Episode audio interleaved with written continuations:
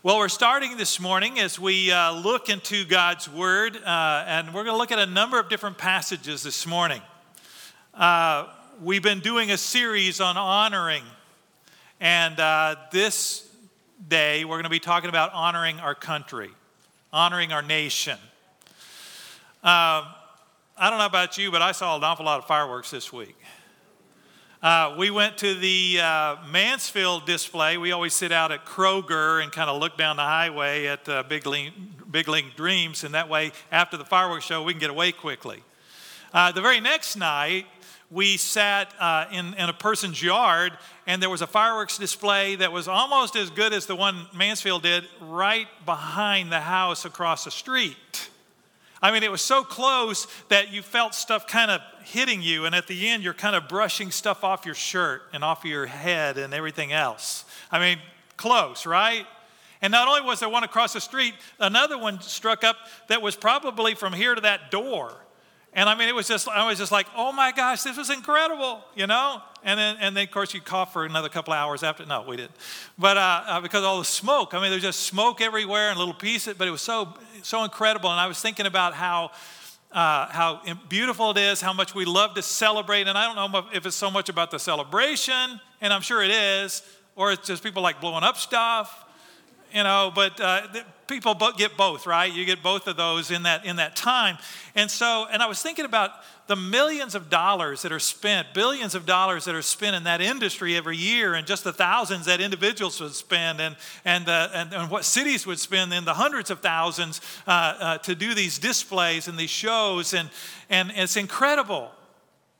And it, it, raised a question for me as I was wrestling this week, a question not that I hadn't uh, ever thought about before, but one that I kind of looked at anew.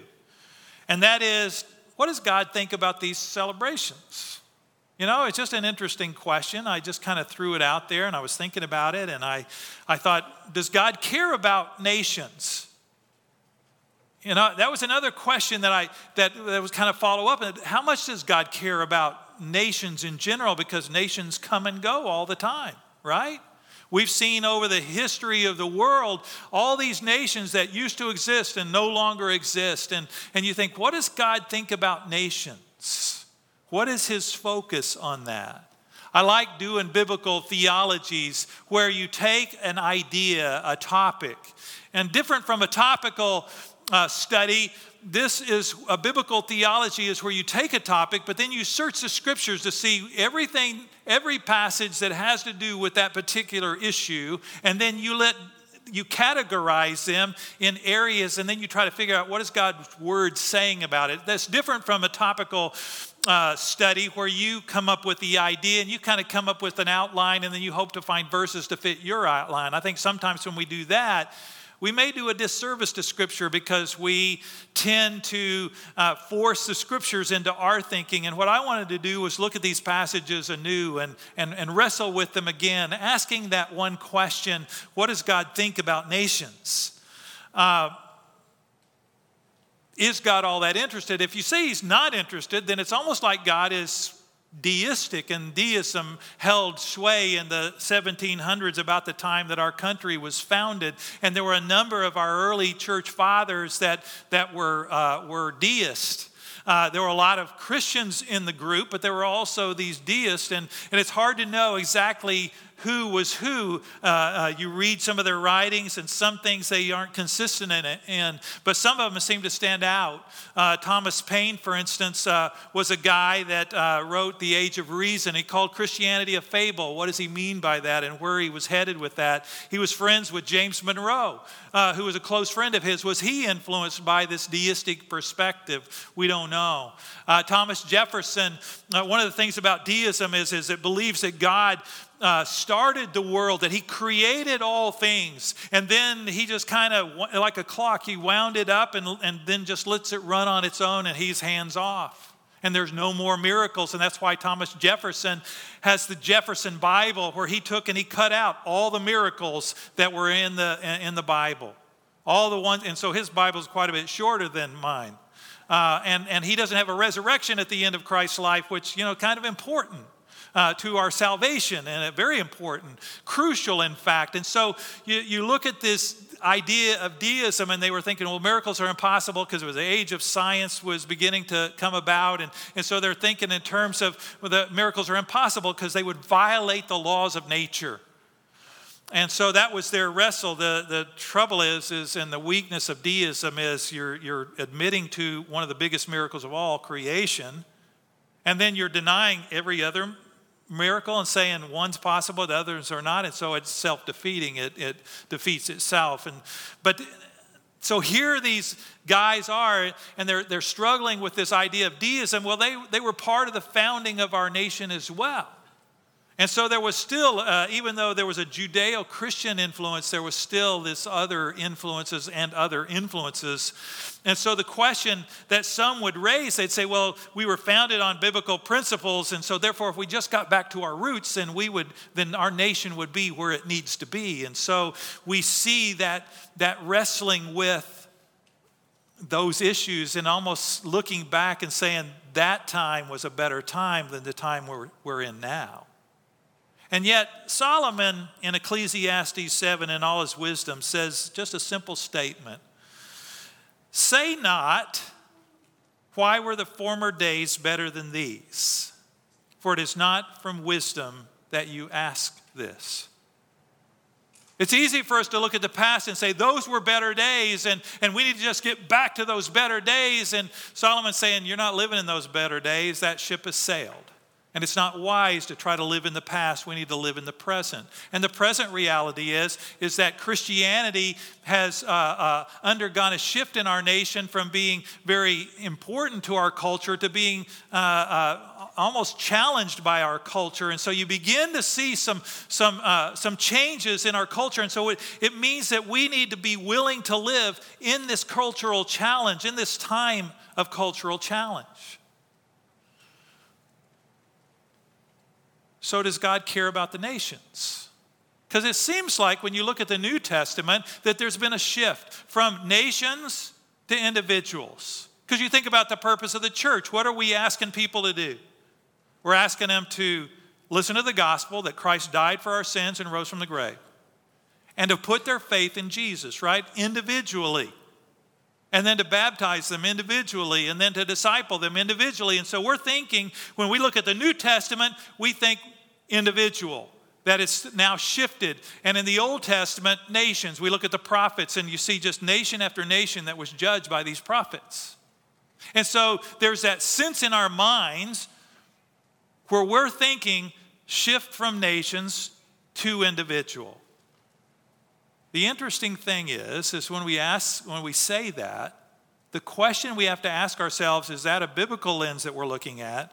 Or an American lens that we're looking at because we're such an individualistic society that we think of the individual, that we think of the importance of the individual, the rights of the individual. We think of the individual as, as uh, in fact, when we get married, we, we move off from our parents. In ancient times, they, they stuck around and they built a room onto their parents' house. And so you look at that and think,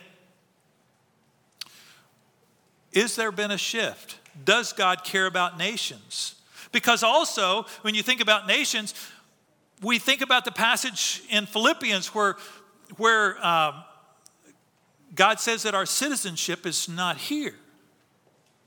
Our citizenship is in heaven. So there's a priority. The citizenship in heaven is better than now. And so we have to ask ourselves the question has there been a shift? Has there been a shift in citizenship? Has there been a shift in nations? Does God care about our celebrations? God's creating a whole new world order. He's creating his kingdom. And you think in terms of that, and you realize what is this distinction? And does it still exist? Is it still important? In Revelation chapter 5, we see something interesting where it says that people from every tribe and tongue and people and nation will be worshiping God, worshiping Christ. Worthy art thou. And so we see that distinction that's maintained even in the book of Revelation. And so it causes us to go back and ask ourselves the question Does God care about nations? Revelation chapter 21. In Revelation 21, talking about the New Jerusalem coming down out of heaven. And it says that this New Jerusalem is coming down out of heaven, and there will no longer uh, need the sun or the moon for light. Why? Because the Lamb will be the light. And in fact, that's what you see in that passage in verse 24. It says, By its light, the Lamb, by its light will the nations walk and the kings of the earth will bring their glory into it. Still kings, still the glory of kings. And its gates will never be shut by day, and there will be no night there. They will bring into it, here's what's being going to be brought into this city the glory and the honor of the nations. What is the glory and honor of the nations? Is it the Lamb? I certainly think that that's going to be a part of it from the context. But it seems like they will bring into it, into this, this uh, city, this new Jerusalem, the glory and honor that belong to the nations. And so there is, in a sense, an honor of nations, even here in Revelation 21, next to the last chapter in the New Testament, talking about nations. And it causes you to go back and say, wait a minute, maybe I need to revisit this thing because here in the New Testament it's talking about nations still. Yet, that distinction between tribe and tongue and people and language. And so I came up with four ideas that were important, I think, in as I looked at these, these different passages. And one is God blesses the nations through one nation. He blesses the nations through one nation, the nation Israel. I'm going to look at a few passages. Some of them, they're going to make you uncomfortable because you have them on a plaque in your house and you're going to say, oh man, I don't know if I can use that anymore. Uh, I'm not trying to ruin the plaques in your house. I'm just wanting you to uh, look at these passages in a clear light and in their context. Psalm 33 says, Blessed is the nation whose God is the Lord. And you think, wow, that's, that's a solid one. That's one that's talking about any nation that wants to make God the Lord, then, then they're going to be uh, blessed. But then you got to look at the second phrase of that verse of Psalm 33 12. Blessed is the nation whose God is the Lord, the people whom he has chosen as his inheritance or his heritage. Well, who is that? Who is he chosen? We know that Israel was the chosen people, was the chosen nation. So he's specifically talking about the nation of Israel, and he's saying, You guys are going to be blessed if God is the Lord. And so it's nation singular. It's God doing the choosing, not the nation doing the choosing that's in view in that verse. And so you look at that and you realize, well, that probably is talking about the nation of Israel. What about some other passages? Psalm 117, shortest psalm in the scriptures, says, Praise the Lord, all nations. You go, See there? That one's one, and it certainly is. Why does he tell them, Praise the Lord? The, the second verse in this short two verse psalm tells us why. Says, Praise the Lord, all nations, extol him, all peoples. Here's the second verse For great is his steadfast love toward us. God loves the nations. God loves the nations of people. He loves the collective nations of people that, uh, that, that exist. It says the faithfulness of the Lord endures forever. And we think about that and we think about John 3.16 kind of comes to mind. For God so loved the world we don't tend to think collectively. We tend to think individualistically, separatistically. We don't think in terms of the collective. We don't even do it with the church. When you think about it, that God created His church. He wants us to be collectively together. He wants us to go forward into the world together. And yet we tend to think so individualistically it's me and my Bible, and I'm taking on the world, right? And we think about I'm fighting the world. Even when we sing these songs about our, our lives, we're not thinking collectively collectively, we're thinking individually of our own pain, not of the collective pain that we all have, because when you have pain, I share your pain, and when I have pain, you share mine. And it's amazing how we read through the scriptures and we tend to think in such an individualistic sense that we struggle with these others. First Chronicles 7:14 here's one of the most popular ones you'll hear in regard to nations. You usually hear it on the National Day of Prayer. It says, If my people who are called by my name humble themselves and pray and seek my face and turn from their wicked ways, then I will hear from heaven and will forgive their sin and heal their land. And you think, what's wrong with that verse? That surely seems like any nation can claim that, right? Any person can claim that. Anybody who's a believer in Jesus Christ, if my people. Well, then you look at the phrase and do a little word study uh, on the phrase, my people. You know what you come up with? There's a little longer phrase with another word added that's it's very common in the Old Testament. My people Israel. So is this talking about anybody who's a believer or is it specifically talking about Israel? And I think it's talking specifically about Israel 37 times in 35 verses. You see this. And yet, the whole reason for his people serving and following him was so that the nations would also follow their example. That was the reason he chose Israel, is so that the rest of the nations of the world would see a land without a king and see a land that had God as their king, a theocracy, and see a land that was incredibly blessed by God, by following God, and that the nations of the world would start turning toward the Lord and give up their gods and embrace the one true God. You see this in uh, Jeremiah chapter 12, where he's talking about judgment on, on those who are around the nation of Israel. He says, Thus says the Lord concerning all my evil neighbors who touch the heritage that I have given my people Israel to inherit. And then he goes on in verse 16, it says, It shall come to pass if they will diligently learn the ways of my people. And so there's that phrase, my people, and if they'll learn the ways, these other nations learn the ways of Israel he says, But if any nation will not listen, and then he brings judgment upon them. And so you see, Israel was to set the pattern, but they failed. They dropped the ball. In Proverbs 4 34, it says, Righteousness exalts a nation, but sin is a reproach to any people. And you think, where does that righteousness come from? It comes from the Word of God. It comes from, from Israel was given. And in fact, we see in Romans chapter 3 that they were entrusted with the Word of God.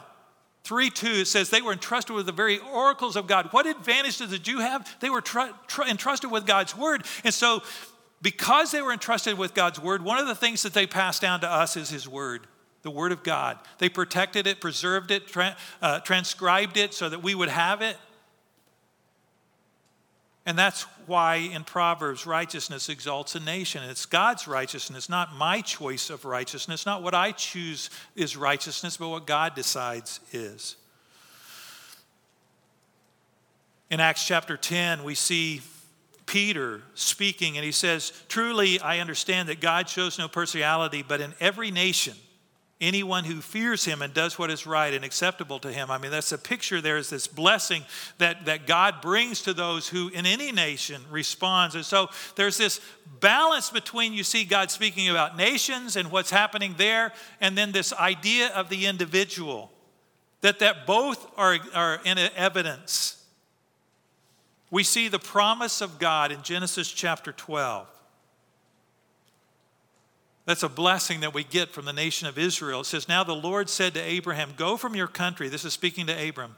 Go from your country and your kindred and your father's house to the land that I will show you, and I will make you a great nation. And so there's this idea of making a great nation, the nation of Israel. Why was this nation made? Why was a nation of Israel made? One is so he could bless Abraham. He says, I will bless you and make your name great so that you will be a blessing. And then part of it was so that he could bless the world. He says, I will bless those who bless you, and him who honors you I, or dishonors you, I will curse. And in you, all the families of the earth will be blessed. Be blessed through the nation, be blessed through the word of God that comes through the nation, be blessed by the fact that, that uh, uh, uh, the, the promised Messiah was supposed to come through the nation of Israel that we receive the blessing through Jesus. And so there's not only the blessing through the nation, being an example to the world, there was to be the blessing that was to come by means of Jesus Christ.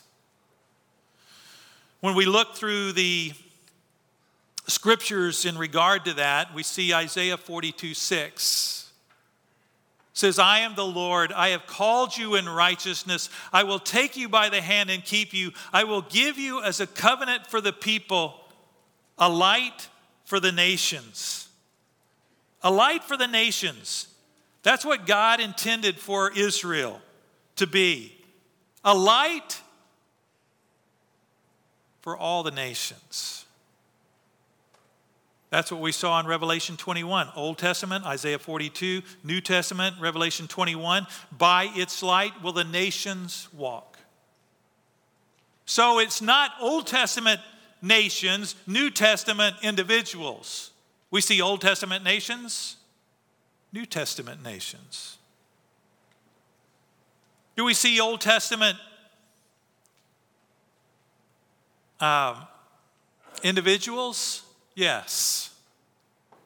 When you think about Abraham and, and Lot, and Lot was in the city of, uh, in, the, uh, in, in Sodom and Gomorrah, was going to be judged, and, and Abraham starts bargaining with God, and what does he say? If there's 50, if there's 40, if there's 30.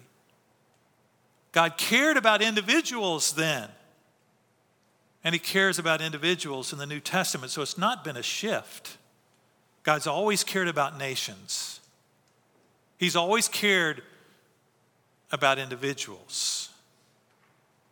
And in fact, in the New Testament, in John chapter 1, it says, The true light, which gives light to everyone, was coming into the world. So Isaiah's promise in Isaiah 42 was, was beginning to happen, was coming into the world. He says, He, he was in the world, and the world was made through him, yet the world did not know him. He came to his own, and yet his own people did not receive him. But to all who did receive him, who believed in his name, he gave the right to become children of God. So Jesus comes as a light to the nations so that they can respond to him. And as they respond to him, they have eternal life in and through him. And so when we look at this idea, of nations, we see that Israel was created, chosen nation to have an impact on the nations, and did have an impact through at least the promise. Even though they failed, the promise and the scriptures that we have were, were brought by them so that we could respond to Jesus, who was the one who was to come. And so, Jesus, the light of the nations, comes. And then we're blessed when we receive Christ and we become citizens of this new nation. In fact, in Proverbs, uh, Philippians 3 20 and 21, it says, But our citizenship is in heaven. Notice it doesn't say, But our citizenship will be in heaven. It's not a future thing. That's an important aspect. That's an important thing that our, our citizenship is that which we have now. It is something that is exists now. It is something that you don't wait for. It's when you become a believer in Jesus Christ, you become a citizen of heaven. You not only become a child of God, you become a citizen of heaven. And it's now. You have it now. You have a place reserved in heaven for you, Peter tells us. And so it's something that we can get excited about. So, what is that supposed to look like? How is our citizenship supposed to be? Peter tells us in 1 Peter 2 But you are a chosen race, a royal priesthood, a holy nation so he puts us together, this idea, he's talking about believers everywhere being a holy nation. And what is this holy nation? It's not made up of just individual uh, people that are just kind of normal. No, we're priests of our God. Every one of us who believe in Christ, we're priests of our God.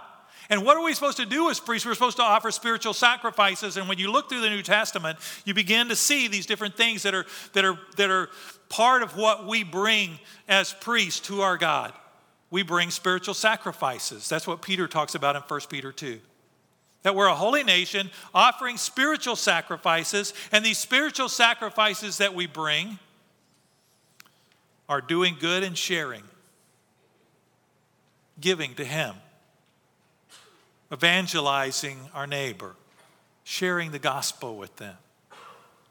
In Romans chapter 12, one of the things it says, it says, I beseech you, therefore, brethren, by the mercies of God, that you present your bodies as a living sacrifice, holy and acceptable unto God, which is your reasonable service of worship. So, as a priest, one of the things that I offer is me. God, I'm yours.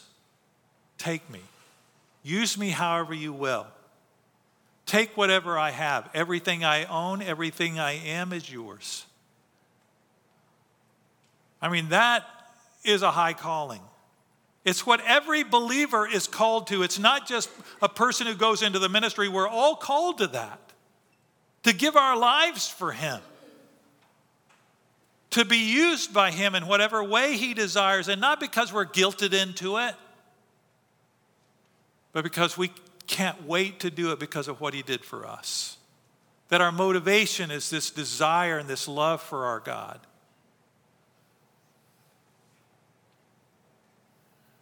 And you think, but I don't, I don't know if I have enough. I don't know if I am enough to be able to accomplish what he desires for me. And 2 Peter 1 says, His divine power has granted to us all things that pertain to life and godliness. You have everything you need. Everything you need to live how he wants you to live. To be those priests to God, to be the holy nation, a chosen race. And so, how do we bless these nations? How do we bless the nations around us? You know, it's interesting. A passage that many of us know well, found in Matthew 28. Go therefore and make disciples of what? All nations.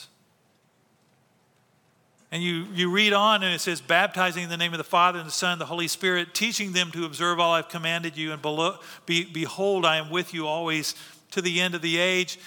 He's asking us to disciple nations, not just individuals, not just a neighbor, to think bigger, to think larger, to think global, to think in terms of, of whole nations And I think that even in our Christian organizations, sometimes we don't think that way. I was thinking through some of the Christian organizations, and, and, and, and one of them I thought was Wycliffe Bible Translators saying, well, certainly they go to the nations, right? Well, they're thinking people groups, aren't they? They're not thinking a whole nation, they're thinking of this people group within a nation that doesn't have the scriptures in their language. When we go to Ecuador, thinking, hey, we're reaching Ecuador. Well, actually, we're reaching the Quichua in the central portion near Riobamba of Ecuador a people group. I think I read a, a, an article out of Voice of the Martyrs uh, just uh, this week, and, and, it, and, it's, and the Voice of the Martyrs deals with and, and, and, and reveals places in the world where Christians are being attacked uh, for their faith. And, and it was talking about in Africa, this one uh, area of Africa where Christians are being attacked and driven from their homes, especially areas that the, the villages are mostly Christian. And there, there are a lot of refugees, and a lot of them are, are going to other places and other villages to, to find protection. And find, I mean, and, and, and, they, and you think people groups, villages, not really thinking about the whole nation. And so I was, I was, as I wrestled with those issues, I thought, wow, I don't think what we typically think nations. And yet in Mark 13, you think, why is God waiting to come? It says, But be on your guard, for they will deliver you over to councils, and you'll be beaten in synagogues. So he's talking about the end times. He says, And you will stand before governors and kings for my sake to bear witness before them, and the gospel must first be proclaimed to all nations.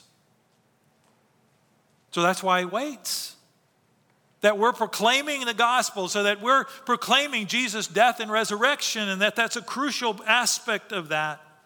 In Luke 24, we see something similar. It says, This is written that the Christ should suffer and on the third day rise from the dead, and that repentance and forgiveness of sin should be proclaimed in his name to all nations, beginning from Jerusalem. So at the very beginning, starting in Jerusalem, proclaim to all nations.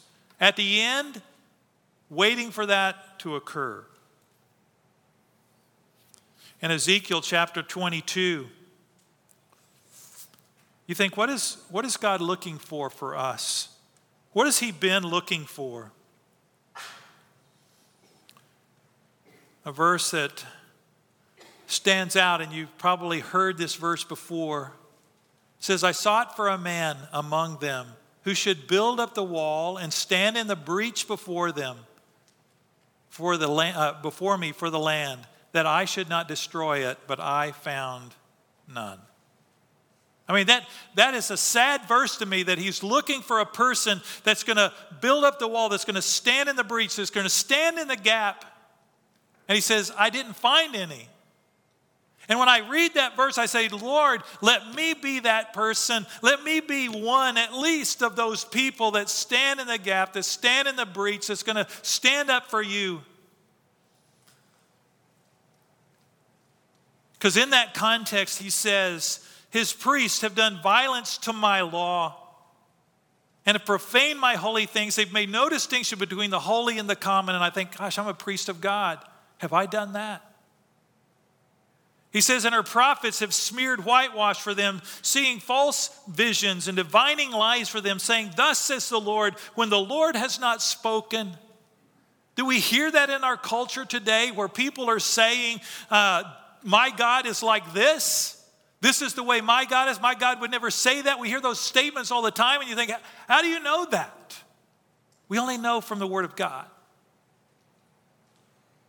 And so he's looking for someone who will stand up, who will speak what's true about God, that will speak what God has said, thus saith the Lord, and that we speak not Greg, not you, but him.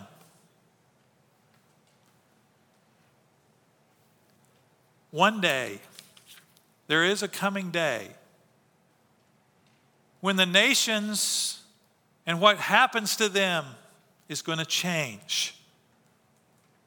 I love this passage in Revelation 22, last chapter of the Bible, verse 2, it says, Through the middle of the street of the city, still talking about the New Jerusalem, it says, Also on either side of the river, the tree of life with its 12 kinds of fruit, yielding its fruit each month. The leaves of the tree were for the healing of the nations.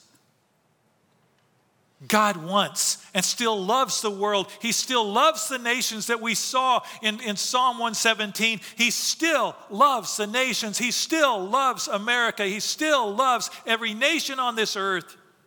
And He desires that they follow Him. He wants to bless them. And He wants to bless us. And He wants to ultimately bring healing for the nations. And so, what do we do now? How do we step forward as priests of God? And I think, well, one of the things we need to know is God loves the world. God loves the nations. He loves the individuals in the nations, but He loves the nations. He wants us to pray for the nations and pray for our nation. 1 Timothy 2 1 through 2. First of all, then I urge that supplications, prayer, intercessions, and thanksgivings be made for all people, for kings, and all who are in high positions. We need to pray for everyone in high position. Whether you agree with them politically or don't agree with them politically, you need to pray for them. That they would seek the face of God. And then we need to be a priest offering spiritual sacrifices. That's what we've been called to do. So we get involved in those things which Scripture tells us to do, and we start, first of all, with saying, God, I'm yours. I'm yours. You've made me yours. I belong to you. Use me as you see fit. And then we get involved in some area of, of ministry, either here at, at the church or in your neighborhood, that you begin to step out beyond yourself. Because God doesn't want us to be involved in just ourselves. We make a very small package when we're focused on ourselves. He wants us to focus on the world He's created, on the nations around us. We celebrate with all these fireworks. Let's celebrate with our lives and how we live them and live the, as the priests that God created us to be. Because God loves this world. Father, we come to you this morning. And as we get ready to take communion, we look to you as the God who not only loves us individually, that loves each of us that Christ died so that we, when we believe, could be, become priests of yours, become children of yours, to become part of this holy nation that you have chosen. But you want us to get beyond ourselves. You don't want our, our spiritual lives to be just wrapped up in us. You want it to be wrapped up in this world that you've created and that you love deeply. That you're one day going to bring healing to. That Jesus died for so that whosoever believes could have everlasting life. Father, help us to think beyond and bigger than ourselves. Help us to think bigger than the individual. Help us to realize that you created the church so that we would work together, so that we would be together, focused on you, strengthened by you And so, Lord, we come to you now. Use us. We give ourselves to you, Father, right now. We give our hearts to you. We give our minds to you. We give our very self to you to be used by you. To be the arms that love on this world. To be the feet that walk toward and take the initiative toward this world. To live in such a way that Israel failed, but we have the Spirit of God living within us so that people would see our lives and desire you. They would give glory to you because they see our works and they give glory to our Heavenly Father. Lord, help us to be those people that stand in the gap. Father, use us, choose us, and help us just to live differently, to live for you, to live with passion about you. We pray these things in Jesus' name. Amen.